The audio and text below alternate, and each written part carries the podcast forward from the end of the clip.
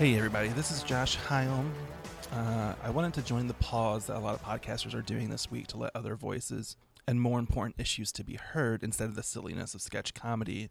But then, instead of a pause, I remembered that I recently talked to Brianna Clarell of the Rhubarbs here in Philly about a really cool project that they're running.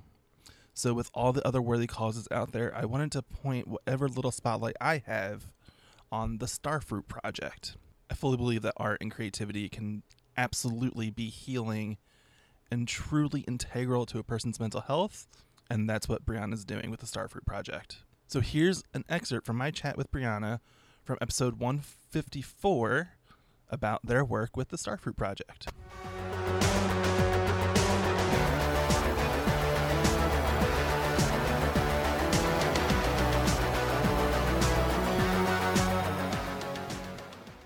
Uh, tell me about the Starfruit Project. Oh yeah, like that's not sketch, but it could be. But uh, we can talk about it. Though. yeah. Like, Um.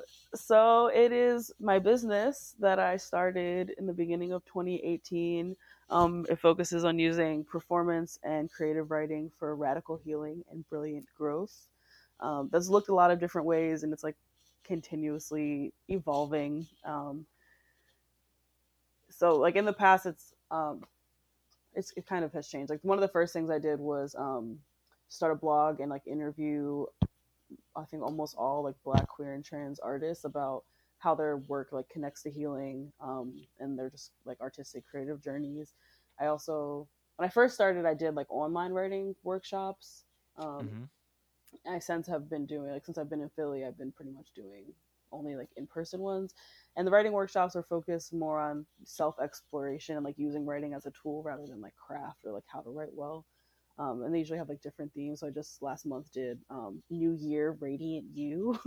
uh, so like focusing on like looking back at the at 2019 and focusing on like how what what intentions we want to set for 2020. Um, and then there's also and also like we'll go table at events. Um, like I tabled at there's like a Philly queer bazaar, so I like table at that where I have like writing prompts and like Play-Doh, just like I call it like a creative healing station. So people just want to come like get an affirmation or like do a writing prompt or squeeze some Play-Doh or get a sticker. Um, just kind of like something different for people to do at like a fair or an event or a festival or something like that. So I've done that at a at a number of events. Um, and I usually post I'm kind of like switching it up and figuring out what's going to happen for 2020. Um, but I have like a bunch of um, writing prompts up on the website and also on Instagram that I shared um, so that folks can reflect, um, journal, etc. And yeah, and I've had so far I've had like two performance projects. I'm looking forward to doing more in the future. Um, but last year during Free Fringe, I put together a showcase featuring um, new works in progress by Black LGBTQ artists it's called nonlinear. So it was a showcase. We ended up having four um, four different like presentations pieces in the showcase. It was really successful. Like people I, successful is like a weird word but it was a really great event. Like we had it was packed. Um, it was really hot that day but it was like super packed. Um, i know at least like some of the people who were there like the artists made connections and like were able to find other opportunities because they got their, their work was seen.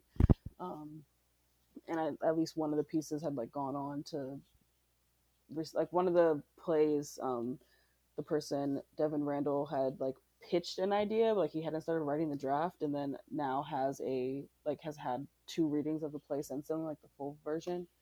Um Very cool. yeah so there's been a like that was a really great opportunity. And then the other thing in december i had a put together a team of black queer and trans artists to devise a play um, it wasn't supposed to be about the holidays but i guess we we're all feeling very festive so it ended up being like a black queer holiday play and we did a reading of that at the painted bride um, in december so that, yeah that's kind of like everything that the starfruit project has done i'm still like you know dreaming and scheming for 2020 to see what's going to happen um, yeah, I think the most what's today's Thursday?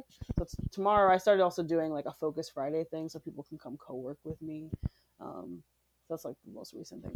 I, like most, the next thing that's coming up is that.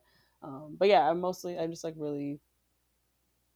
I like obviously the arts are very powerful, and I want it to be something that like more people have access to. Like, um, there's a lot of lack of accessibility to these things as tools for a variety of reasons, you know, like systematic oppression, um, time, also just like the idea that only certain people can, you know, write. Like if you're not a good enough writer, you can't be writing, which is denying people access to using a tool that can help all of us. Like you don't have to be publishing your work to, in order for writing to be helpful to you, and you don't have to like right exactly um, yeah. And also like I think that creating more opportunities for like artists who are pursuing art as a path is also really important, and um, there's always more space, more opportunities to like.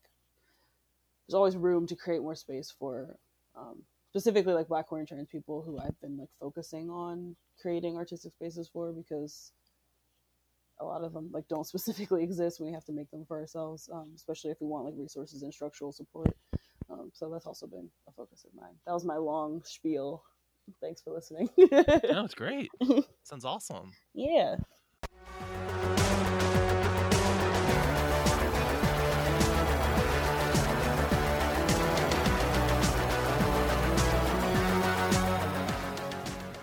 Head to thestarfruitproject.com if you want to learn more. If you want to listen to the rest of my chat with Brianna and you've missed it a few months ago, uh, episode 154, myfirstsketch.com slash episode 154. Ignore all the stuff about Philly Sketchfest happening in June and me going to Toronto in March. All that stuff's irrelevant. You can just skip right to the interview portion in the sketch.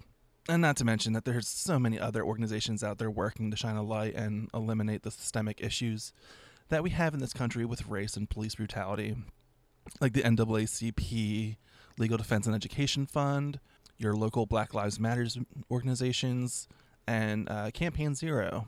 There's been so many good pieces of wisdom being shared about the black experience in America. One in particular that really wowed me was from a Daily Show interview that Trevor Noah did with comedian D.L. Hughley. I'm going to paraphrase partially because I don't remember if he gendered what he said, but DL said something to the effect of There's no more dangerous place for a black person than a white person's imagination, which I'll certainly admit is pretty convicting personally.